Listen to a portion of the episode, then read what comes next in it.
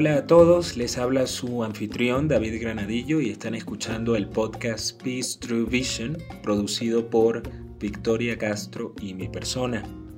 Pueden encontrarnos en Instagram como arroba peace_through_vision si les interesa revisar más información sobre nuestros invitados, sus redes sociales y su trabajo.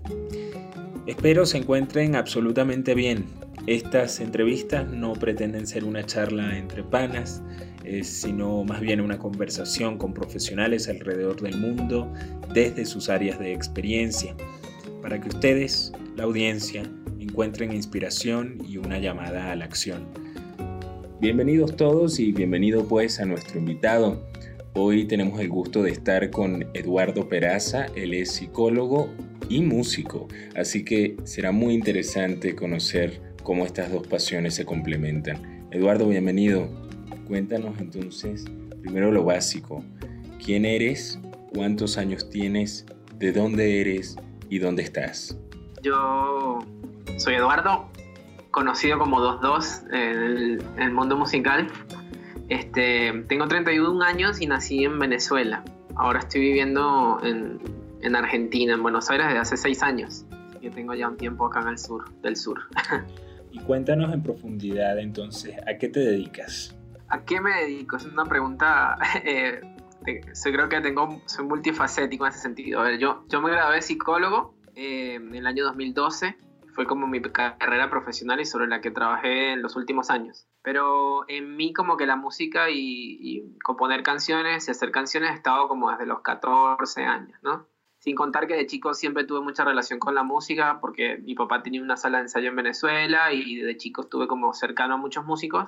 Pero cuando estuve adolescente, como que el tema de tener que buscar una carrera profesional y hacer algo un poco más serio me llevó a decir, bueno, empecé estudiando publicidad, imagínate, y después terminé psicología, y después que fue psicología, eh, empecé a trabajar como psicólogo hasta ahora, que ahora siento como que después de los veintinueve, treinta años, como que las dos cosas se han integrado en mí y ya no las siento como cosas tan separadas, como que profesionalmente me siento como músico y me siento también como psicólogo al mismo tiempo, y este, lo único es que me cambio el nombre por, por cosas de marca, qué sé yo.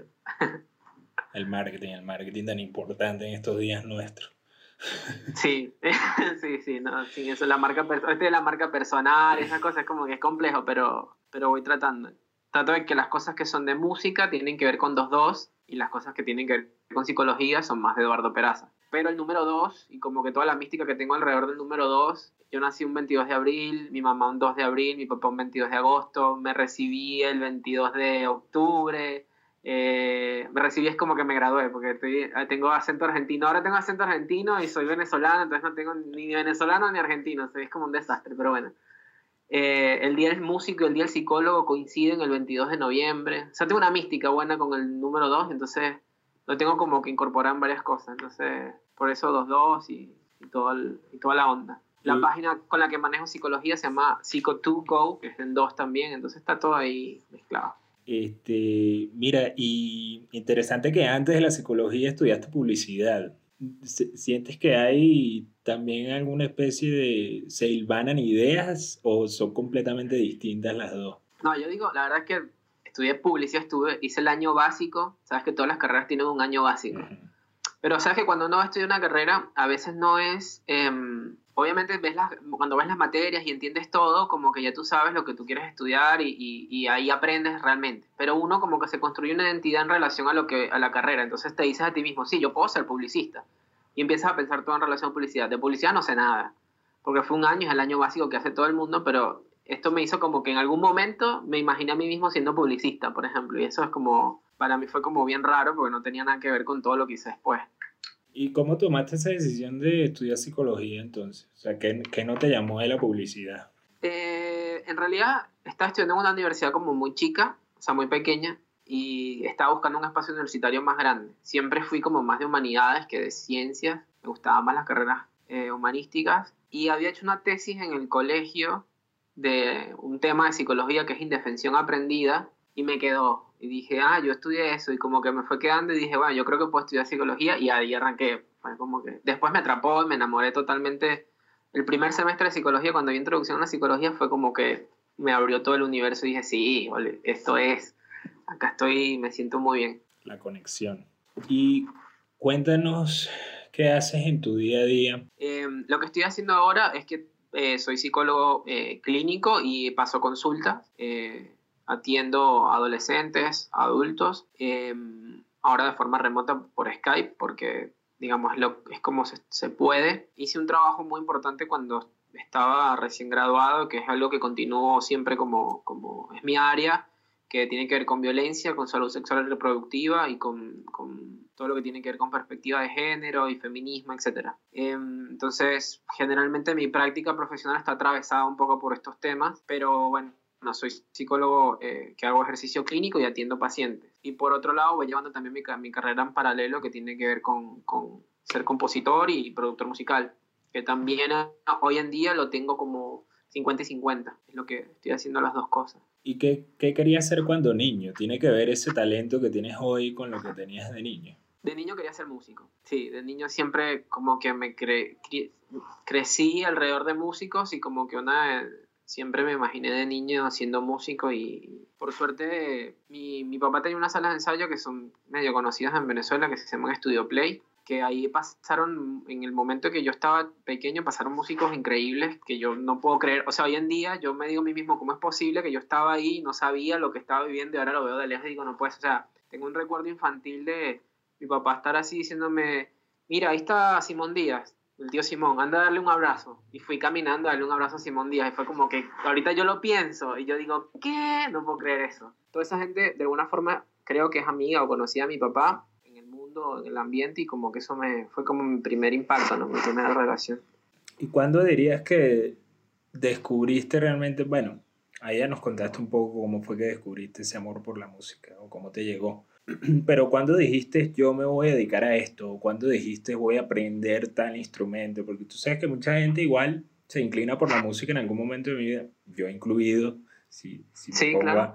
¿No? Y canto y todo, pero nunca me dediqué a aprender nada ni a, ¿sabes?, como a enfocarme en eso. ¿Cuándo fue que tú dijiste en tu vida, yo voy a hacer esto? Quizás todavía no lo he dicho, porque siempre estoy como que llevando la vida en paralelo con otras cosas. Ojalá en algún momento pueda ya decir, ¿sabes qué? Ya está, me voy a dedicar a esto cien por ciento.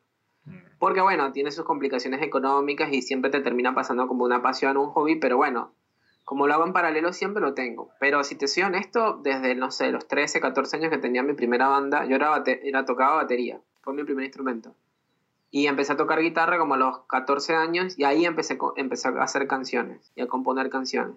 Que luego, como que el estudiar psicología y todo esto es algo que ha influenciado muchísimo mis canciones. Mi, muchas de mis canciones tienen una cosa que yo siento que tiene, está atravesado por análisis, análisis psicológicos de las situaciones sociales, o... Eh, cuando hablo de una emoción como que me la pienso como que cómo la vería mi yo psicólogo de lo que estoy diciendo, y a veces lo mando y digo no me interesa lo que dice el psicólogo, lo, lo, lo voy a decir igual, y, y pasa por ahí. Entonces desde que empecé a componer canciones como a los catorce está todo, ya lo tenía como más claro de que iba a hacer eso, quería hacer eso. Eso está muy bueno, justo te iba a preguntar qué te ofrecía la psicología que aplicabas en la música y, y viceversa. ¿La música te trae algo a la, a, a la psicología? Totalmente. O sea, es como que, eh, a pesar de que son dos disciplinas completamente separadas y que tienen un setting completamente separado, una cosa como que espacios distintos, es el arte, ¿sabes? El arte y el arte, la psicología y el arte también están muy conectados y como que hay una cosa muy, muy, muy integral. Y yo siento que a mí lo que he leído, lo que voy aprendiendo, la experiencia que me van dando las historias de vida de las personas que conozco, como, como mis pacientes, etcétera, que obviamente nunca eh, hago una referencia directa o algo, o, digamos, nunca es que cuento la historia de lo, porque eso es un secreto profesional, pero las experiencias y como que el proceso emocional que se vive a través del, del, de ser psicólogo me sirve muchísimo de inspiración y también me nutre como para depositar ahí cosas, y a veces he compuesto ideas o cosas que... están relacionadas con eso, con, con lo que me pasó con una historia o la tristeza, el sufrimiento del otro, que, que es una de las cosas más, no sé, fuertes de la humanidad. Sí, sí. ¿Y cómo es un proceso, cómo sería una rutina tuya a la hora de componer una canción? Yo estuve viéndote hace poco en lo, en lo que compartes, sí, en, en tus redes sociales, y hablabas de que a veces te tomaba muchísimos años componer un tema, como igual y te tomaba una semana, ¿o no? Este... ¿Cómo es esa rutina de componer para un músico que es psicólogo? Mira, sí, un músico que es psicólogo y un psicólogo que es músico a la vez. Está bueno eso, qué bueno eso. Mira, eh, me ha, con el tiempo he, he ido como estando un poco más tranquilo con la idea de hacer canciones. O sea, hoy en día, sí te puedo decir que al comienzo como que yo no sabía qué pasaba con las canciones. Como que las ideas me llegaban, siempre tenía todo revuelto, escribía cosas por acá, cosas por allá, y estaba todo como disperso. Entonces, de un tiempo para acá como que empecé a ser un poco más organizado, que no significa como así de control, sino que fue, empecé como a organizar un poco más mis ideas. Pasa por haber pasado muchas canciones a digital. En realidad me dio la crisis de los treinta. Cuando me dio la crisis de los treinta, fue como que ya, organízate. Organízate, que esto no puede ser así, porque tienes muchas canciones escritas, pero no has hecho nada con ellas. Y lo primero que hice fue como que empecé a transcribirlas todas, y las tengo todas, y las empecé a tener todas en digital. Entonces ya las canciones van teniendo como un orden, y a partir de ahí como que ya empecé como a crearme un proceso. La creatividad para mí alrededor, que lo digo en un video porque es algo que yo mismo uso como ejercicio, es como andar alrededor de una, de una fogata. Yo digo en mi mente, wow, qué bueno sería poder escribir algo de, no sé, el universo, poner. Y entonces digo, el universo en el centro de la fogata, y voy a empezar a dar vueltas y a jugar alrededor de esto, y a tirar ideas, y a soltar ideas, y entonces sueltan, salen ideas, salen acordes, salen ritmos, salen melodías, salen palabras, y con ese juego ahí voy como construyendo la canción. Y ese es el primer momento, ¿no? Es como... Y hay canciones que te sorprenden de repente y te atravesaron y llegaste y, las, y te sentaste y las escribiste en dos minutos, porque hay canciones que salen así, y otras que siento que han tenido, no sé, doce años. Es ¿Sabes qué? Es como muy como el inconsciente. Es atemporal. Tiene una, tiene, tiene, ahí está la cosa. Es muy atemporal. Es muy inconsciente porque es atemporal completamente. No, no entiende los tiempos eh, lógicos siempre, ¿no?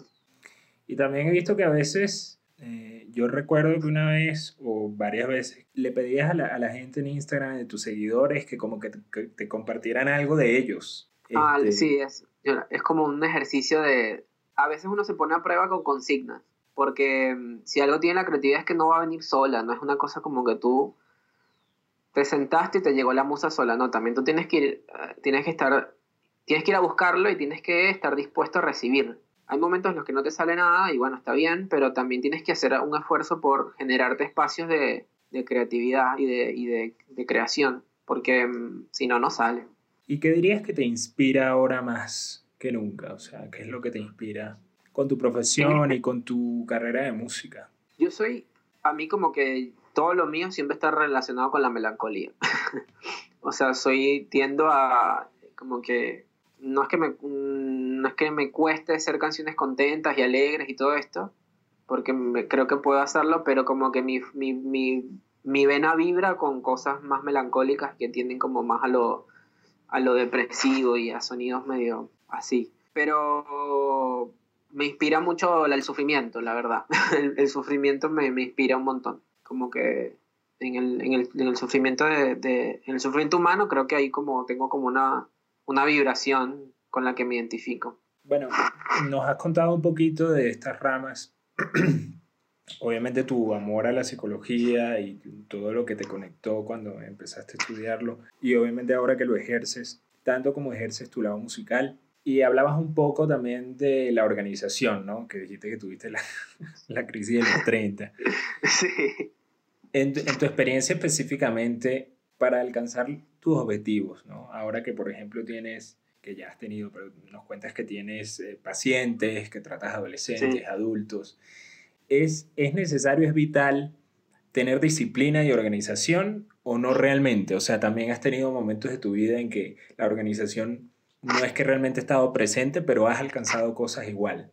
Son como los dos extremos, porque el arte sí necesita un poquito de caos, sí necesita un poco de, de desorganización, pero si no te vuelves como... te puedes quedar en, en esa fase de, de proyectos incompletos, ideas incompletas, ¿no? Eh, entonces, hay que darle espacio al caos, pero también siento que si no tienes justamente esa disciplina, que yo entiendo y me gusta la disciplina como hacerlo incluso cuando no tienes ganas, porque está la visión de la disciplina bien de, de que te tienes que hacer lo correcto y hacer lo bueno, pero no es eso exactamente. Yo pienso más en la disciplina de eso de tengo que hacerlo aún y cuando no tengo ganas. Ahí es cuando está la, entra la disciplina de decir, bueno, me había propuesto que esta canción la voy a terminar y la voy a terminar, y es como... porque el proceso también es el que te enseña, y cada vez que haces un proceso llegas un poquito más lejos. Así me pasó, o me pasa ahora. Y lo mismo para, para cuando estoy atendiendo, cuando estoy llevando la, el proceso terapéutico con, con, con un paciente. Es como eh, esa disciplina de, de cuando te, te toca ir a consulta y te toca hacerte cargo y hacerte frente a ciertas emociones que no estás dispuesto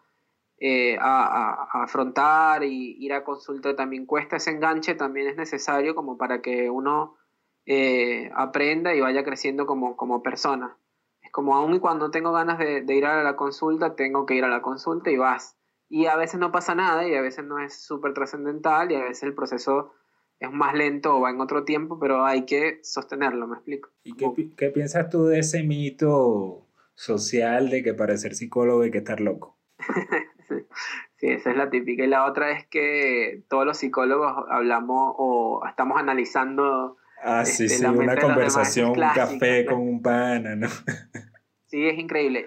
Igual, a ver, sí, yo, yo estoy, mi novia es psicóloga, o sea que entre los dos entendemos un poco, tenemos muchos años juntos y ella estudió conmigo y como que sí hay una charla distinta, obviamente, porque bueno, tienes como otra visión, pone, o sea, no sé, tampoco es que, uff, porque al final sufres y, y sufres como todas las personas y la pasas como todas las personas.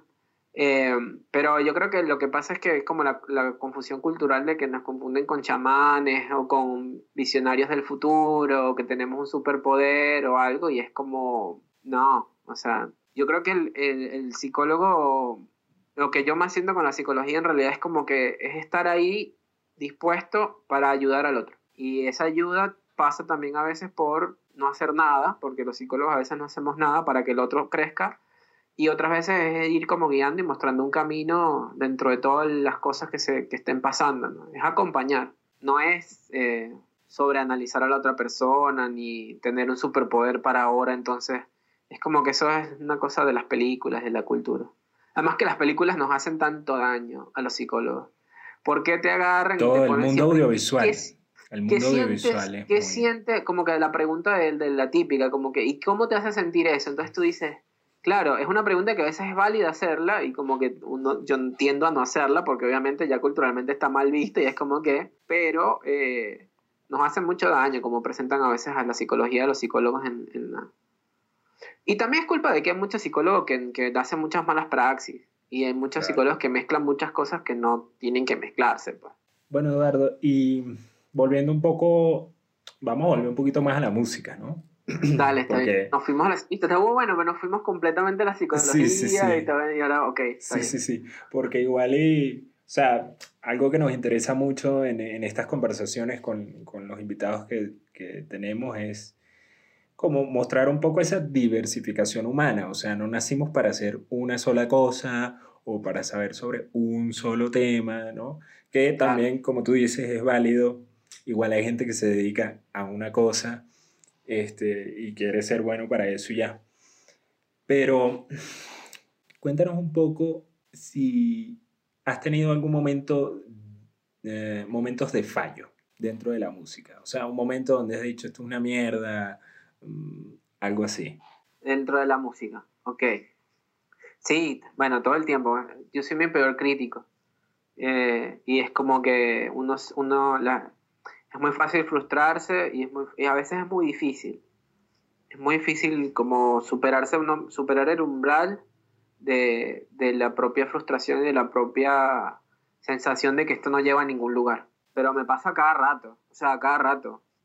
De, de que... Pero eh, digo, voy a hacer tal cosa, voy a grabar esta canción, me pongo a grabarla y no me sale, no me sale, no me sale, no me sale... Y después, no sé, alguien escribe, o me, porque te afecta igual. Alguien te da un comentario malo, o alguien te da una mala referencia, o alguien te dice algo, y como que eso te, te, te nubla todo, y tú dices, ¿para qué estoy haciendo esto? Esto no sirve, y entonces eso se alimenta mucho. O de repente publicas algo y nadie, nadie le importa. Y al verdad nadie le importa, y nadie le va a importar. Y es que es una cosa que uno no termina de asumir y aceptar. Pero uno, el arte y la, y la música existe también porque hay un otro que lo recibe, ¿me explico? Yo me puedo quedar haciendo canciones aquí en, mi, en las cuatro paredes de mi cuarto y me va a sentir bien y me va a ayudar, y es una parte necesaria, pero también el arte, si no hay un otro, como que desaparece también. En el efecto que hay en el otro también es lo que, lo que hace también que se mantenga y se sostenga. Entonces sí. Eh, y después está el umbral técnico, que eso le pasa a muchos músicos. Cuando van a querer grabar o cuando quieres tocar algo y no te sale porque no tienes la destreza técnica, porque eso se va adquiriendo, eso sí requiere tiempo, estudio mucho y, y años. Y, o, o quieres grabar y la computadora se te rompe y no, no puedes, y entonces te cuesta y te queda mal grabado y tienes que tomar una, cinco, siete tomas, etcétera. Super, superar ese umbral yo creo que es el que te, te permite luego como que ya, pum, la liberación y ya, como que, ajá, ok, me siento re bien. Y que son pasos pequeños. Y profesionalmente, con la música, profesionalmente, ¿has tenido sí. algún, algún momento así de fallo, de, de que hayas quedado mal con alguien quizá, o, con al, o contigo mismo? Bueno, me ha pasado mucho que a veces tengo mucha ilusión por mostrar mis canciones nuevas y voy a una fiesta y voy a un lugar donde siempre hay gente conocida y quiero tratar de mostrar la canción y me sale mal. Me sale mal, o no leo el timing de la gente y me puse a cantar yo la canción y la verdad es que nadie me estaba parando y quedé peor porque quedaste, ¿sabes? Quedaste como el, el músico loco que ahí que está pegando gritos alaridos como, como loco y no, no, nunca te dio, nunca te paró nadie. Eso me, me ha pasado, ¿no?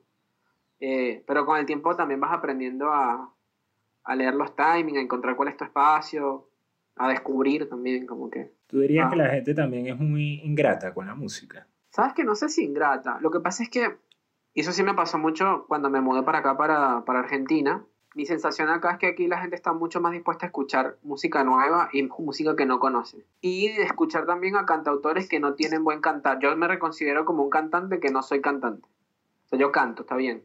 Pero yo no soy cantante porque yo, como que mi registro y mi espectro vocal no es un, de un cantante de, de lo que se considera el buen cantar. O sea, yo sé que yo voy a un concurso de esos de televisión donde, donde hay gente cantando y no llego ni, a la, ni al puesto dos, me explico, no hago nada. O sea, quedo de último detrás de la ambulancia. Pero acá culturalmente como que también aquí hay mucho más can, muchos más cantautores y le dan como mucha más onda a la, a la música eh, original y me he encontrado como que hay como más, mayor espacio de escucha. Pero igual habrá gente que te dirá que no, que no lo siente. Aquí hay mucha movida musical, etcétera. En Venezuela también, y, y ojo, yo conocía muchos músicos. Pero en Venezuela, no sé, la sensación que me daba es como que tenías que ser muy virtuoso para, para que te... No sé, todo el mundo, te voy a poner un ejemplo así, porque me, yo amo el Pollo Brito, por ejemplo, pero Venezuela es como que es un, es un musicazo, es un tipazo, canta un montón, y es como que wow. Y obviamente, yo no llego ahí, eso no, no, no, no, no, está, no estoy ni a medio nivel, ¿me explico? Entonces esa es la expectativa que tienen a veces de... de hay mucha música muy a muy alto nivel musical, como de, de composición, de arreglo, jazz, no sé qué, no sé, muy loco. Acá igual, pero no sé, aquí hay mucho más rock y como que tengo como que más espacio, me siento más, más espacio. ¿Te ha inspirado musicalmente la Argentina? ¿Te ha cambiado un poco tu musicalidad? Es que ahora que lo estoy pensando me estoy como autoanalizando y la verdad es que sí, porque yo desde los catorce años soy Charly García, Fito Páez y Gustavo Cerati, ese era mi santo grial. Desde, desde catorce años eso era como así, pero marcadísimo. Entonces ya en mi mente ya yo estaba que quería estar acá. Y me pasó que cuando llegué aquí a Argentina, no encontré, no los encontré. O sea, yo cuando yo me vine, yo vine con el sueño, voy para la tierra de Charly García, voy para la tierra de Fito Páez, uh, voy a encontrarlos en cada esquina, aquí, allá. Y fue como que llegué y dije, no, no, aquí no están. Después uno tiene que llegar a la ciudad y encontrarlos y... me di cuenta que, ah, sí, aquí están, y entre la gente con la que hablas, que todo el mundo sabe, todo el mundo conoce, por lo menos sabe quién es, ¿no? No, no tienen que conocer a, a la obra y todo, pero eh, me pasó eso. Claro, también. Que me imagino que pasaría a la inversa, por ejemplo, si, te vas, si la gente va para Venezuela pensando que va a encontrar a Simón Díaz y al Llano en todos lados, y de repente, no sé, camina por un lugar y dice, no, aquí no, no siento que están acá, no sé. Claro, pero de pronto en nuestro país la música fue más... estuvo más vivo eso muchísimo antes, ¿no? Que Charly García o Fito Páez. Sí. Este, poco sea, si uno habla de Simón Díaz... Igual el otro día, no descubrí, pero... El otro día descubrí... Lo tenía de referencia, pero me quedé, me quedé así como loco que... Hoy un, el, el disco de... Uno de los discos más importantes de Sentimiento Muerto lo produjo Fito Páez. Y yo no lo, no lo tenía como... ¡Wow! Como, es un... Es un te dice el disco producido por Fito Páez, yo. Bueno, para que tú veas. Dato, dato no menor después de, de, de, de, no sé, de conocer cosas, no sé. Bueno, es que realmente también nuestra música latinoamericana está bastante conectada. Hay mucha uh-huh. gente que mira, así pues, mucho venezolano que, vina, que mira al sur este, y ha fundado o ha inspirado su música en, es, en esos procesos, porque han sido también procesos musicales. Este, igual, bueno, también mucha gente con México, yo por ejemplo soy más... más relacionado con ese tipo de, de, de tunes, digamos. Este, ah, hay un montón en México, hay un montón hay, también. Sí, hay un montón. Y, y, y, y bueno, se ha, se, ha, se ha mezclado mucho, pues, eso. Quizá creo que es algo del que los conecta mucho más. Si uno ve, si uno se pone a ver sociedades como las asiáticas, Eh, incluso musicalmente no hay ninguna conexión, o sea, cada quien eh, ha sido un mundo, ¿no? Este, muy específico, pero en nuestro continente ha sido otra cosa, o sea, ha sido una función como de muchísimas cosas, muchos países que se han compenetrado musicalmente. Y bueno, hablando, siguiendo con la música, ¿cuándo te has sentido, o si nos puedes contar varios momentos seguramente, en los que te has sentido súper orgulloso de alguna pieza musical o algo que que conseguiste llevar a cabo? Lo que más me gusta y lo que más me siento orgulloso ahora es como que eh, me siento capaz de producir, de producir música eh, de manera consecuente, sistemática y sin, sin, sin preocupación de cuál es el próximo paso que tengo que dar como para terminar una canción y ya poder hacer un release y estar afuera. O sea, reconozco que tengo un momento de composición, reconozco que hay un momento de producción donde hago arreglos, grabo, etcétera. Después paso a mezclar, masterizo y lanzo. Después de lanzar viene un abismo porque es un tema más como de marketing, redes sociales y eh, un crecimiento así. Pero esa primera etapa con la que me siento ahora súper súper armado y súper...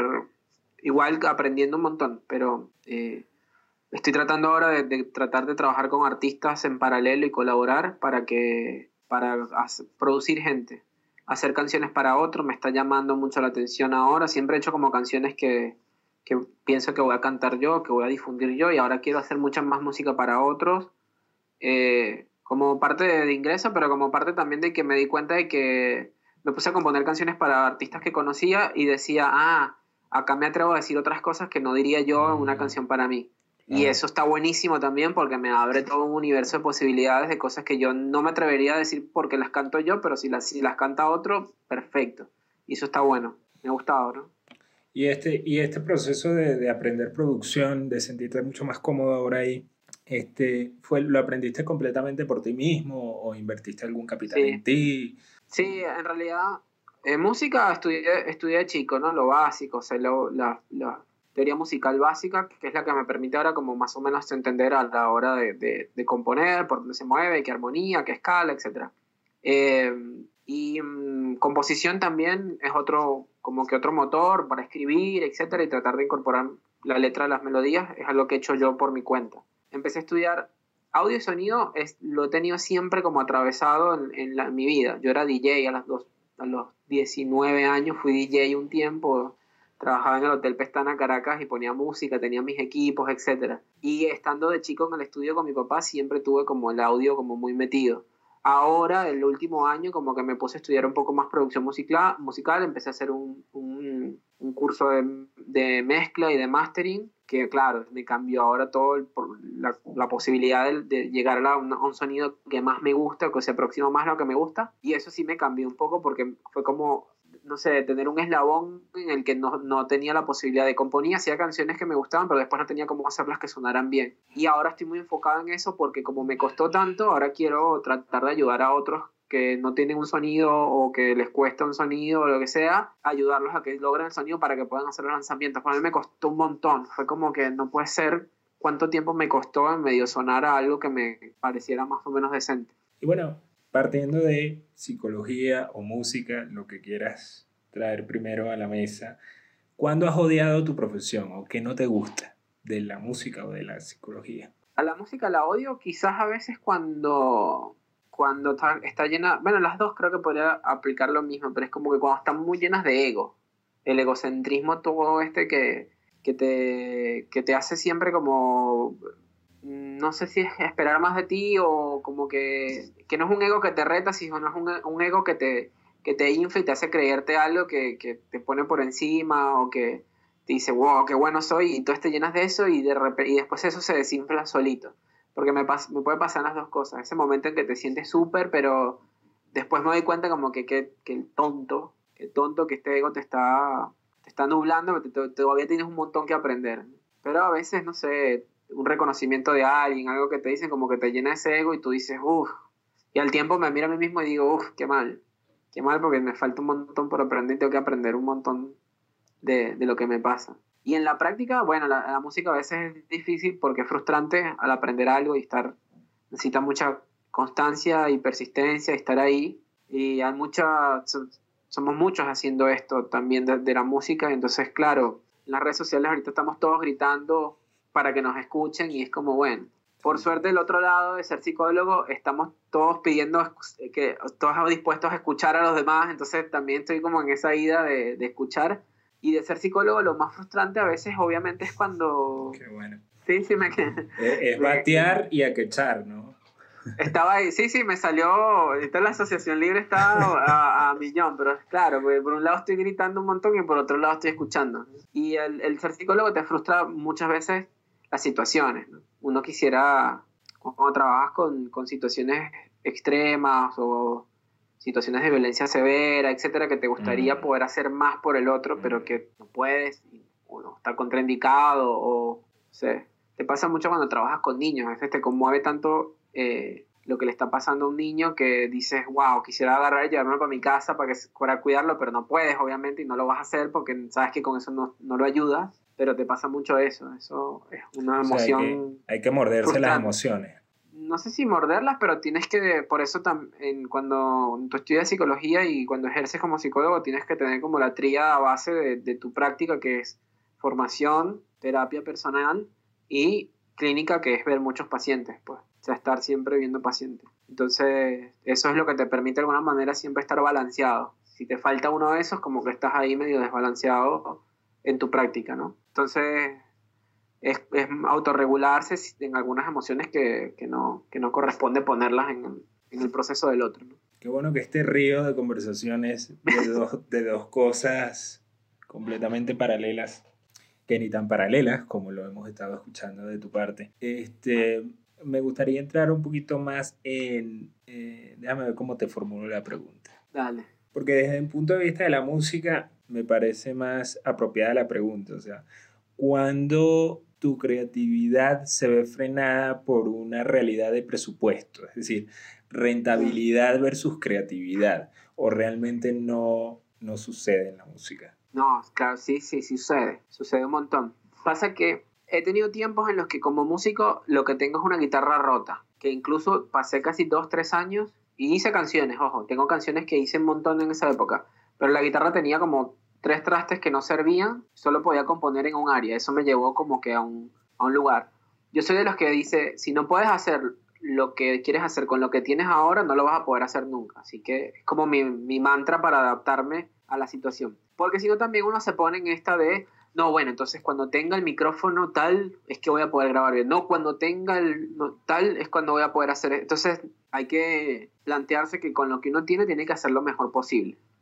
De hecho, es mi filosofía ahora un poco hasta el servicio que ofrezco. Me está contactando gente para decirme, eh, no, mira, pero quiero grabar y mejorar el sonido, pero estoy con, no sé, con la balita del micrófono. De... Yo le digo, sí, dale, hagamos lo que sea con lo que tienes y tratemos de sacarle el, majo, el mayor provecho a lo que tenemos ahora. Porque es mentira también que cuando tengas el super micrófono, porque me ha pasado también, claro, en que me compré el super micrófono, me compré no sé qué, me Todos compré el pack de...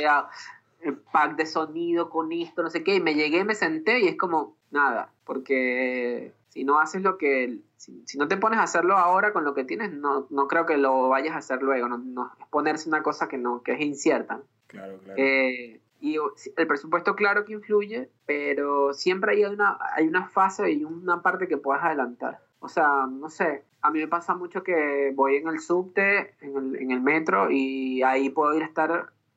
no sé, viendo un video de algo, escuchando una grabación mía de hace un tiempo, agarro y tomo notas de algo, entonces como que el proceso creativo está, siempre lo tengo de alguna manera como, digo, bueno, eh, ahorita me podría poner a ver esto, que, que, que me está sumando, algo te suma, todo lo que haces te suma, si lo, si lo ves desde un lugar atento, okay. Que es otra cosa, me fui, pero, pero esto es clave porque lo estoy hablando un montón ahora, la, la diferencia entre estar ocupado y estar distraído. Porque hay cosas que uno usa para distraerse, pero que realmente si uno las, las hace con atención, como que con conciencia plena, en realidad te ocupan. Porque no es lo mismo ver una serie de Netflix por tratar de borrar lo que te está pasando en la mente, que ver una serie de Netflix pensando, analizando y tratando de, de incorporar y, y como de, de que eso te, te, te alimente también algo. O sea, a veces veo una serie, puede ser lo que sea, pero estoy escuchando la música, estoy viendo cómo se da la escena, estoy pensando en los personajes, me pongo a pensar, no sé, qué habrá querido decir el escritor, el guionista,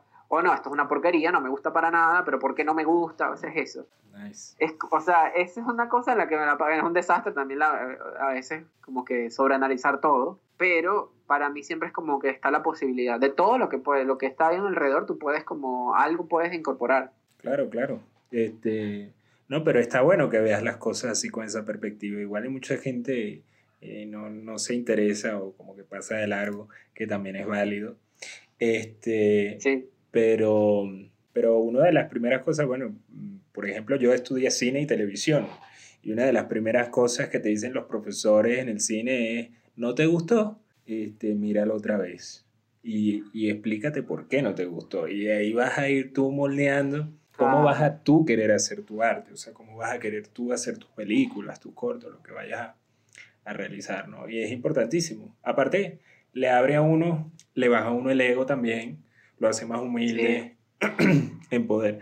Porque cualquier obra de cualquier pieza de arte, pues tiene un esfuerzo por un montón de gente y, y, y tiene validez, pues, por sí sola. Sí, sí. Entonces, pero bien. Um, ahora que hablabas mucho de la creatividad, porque estábamos hablando de la música, te quiero hacer una pregunta bien específica. Pienso, ¿hay creatividad en la psicología? ¿Hay creatividad en la psicología? Sí. ¿Es necesaria? Sí, es necesaria. Yo creo que hay creatividad en todo. O sea, el pensamiento creativo eh, debería estar en todo.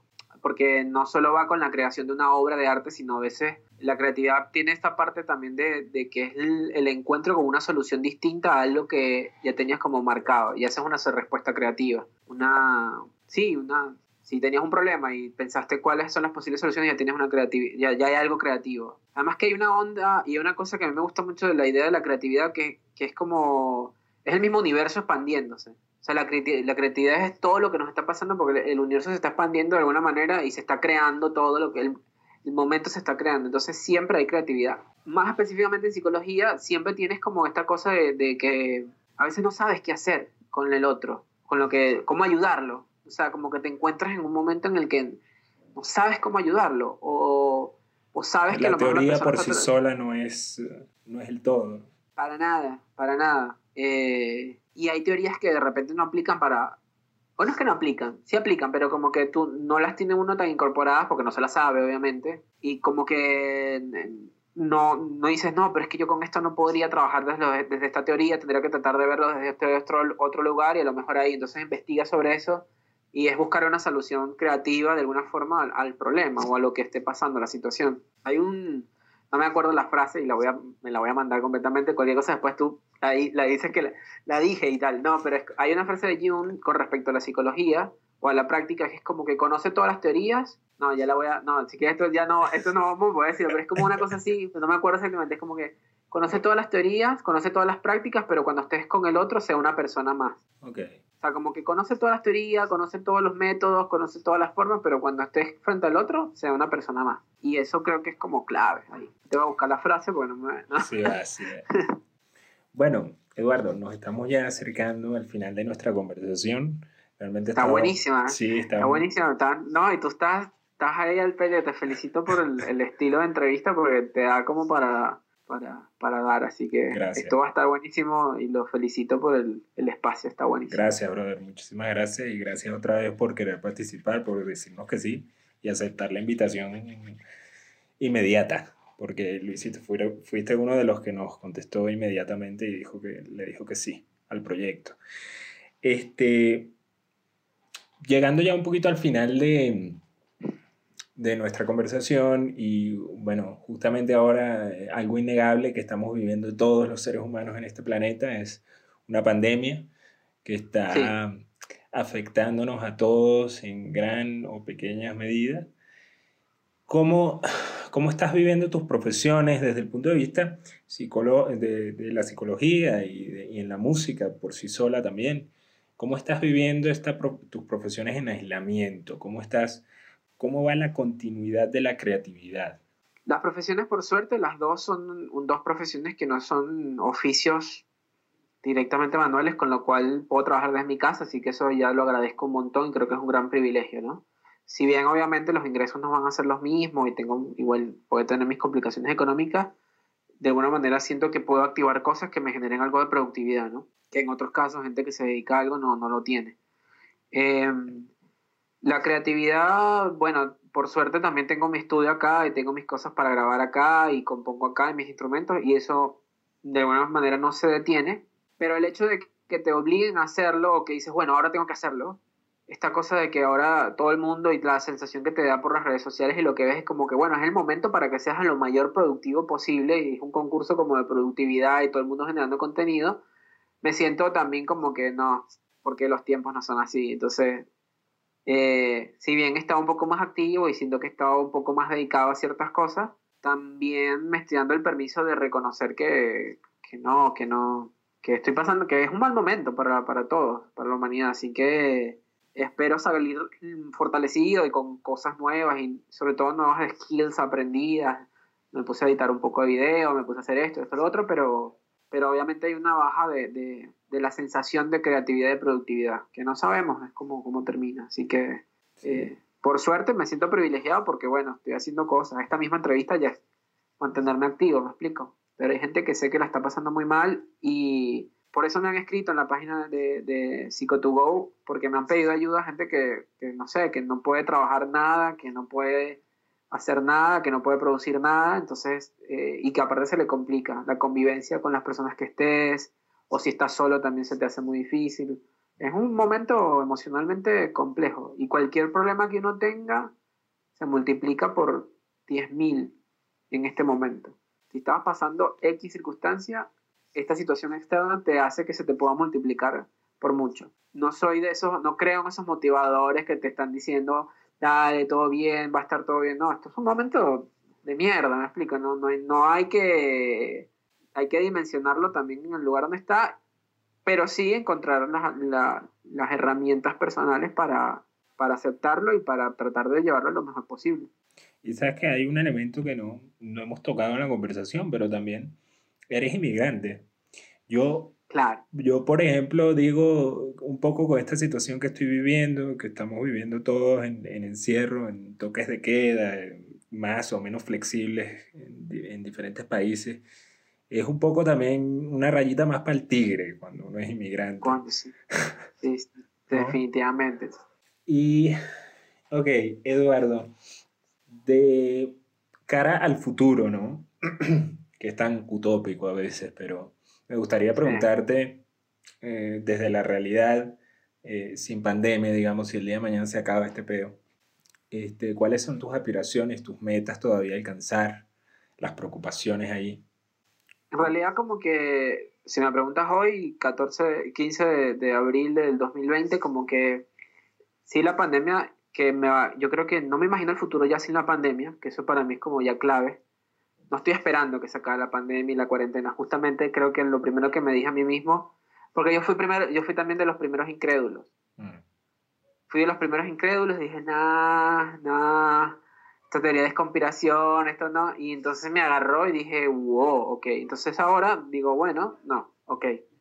Toca aceptarlo, vamos a, vamos adelante. Yo me imagino que esto va a durar y estoy planificando mentalmente para, y preparándome mentalmente para que esto continúe y se pueda complicar, etcétera.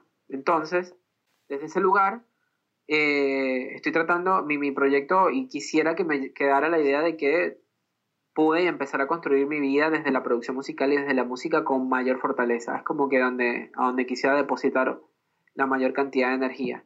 Eh, apoyar a creadores musicales, apoyar a artistas, colaborar con, con, con creadores, eh, componiendo, produciendo, grabando, mezclando, masterizando, es como que donde yo quisiera este, eh, desarrollarme profesionalmente con mucha más fuerza, pero sé que también voy a mantener siempre el espíritu de ser psicólogo y eso ya yo no puedo, no voy a luchar con estas dos, estas dos aguas, así que eh, seguiré en esta, en esta para, llevando en paralelo mis dos profesiones.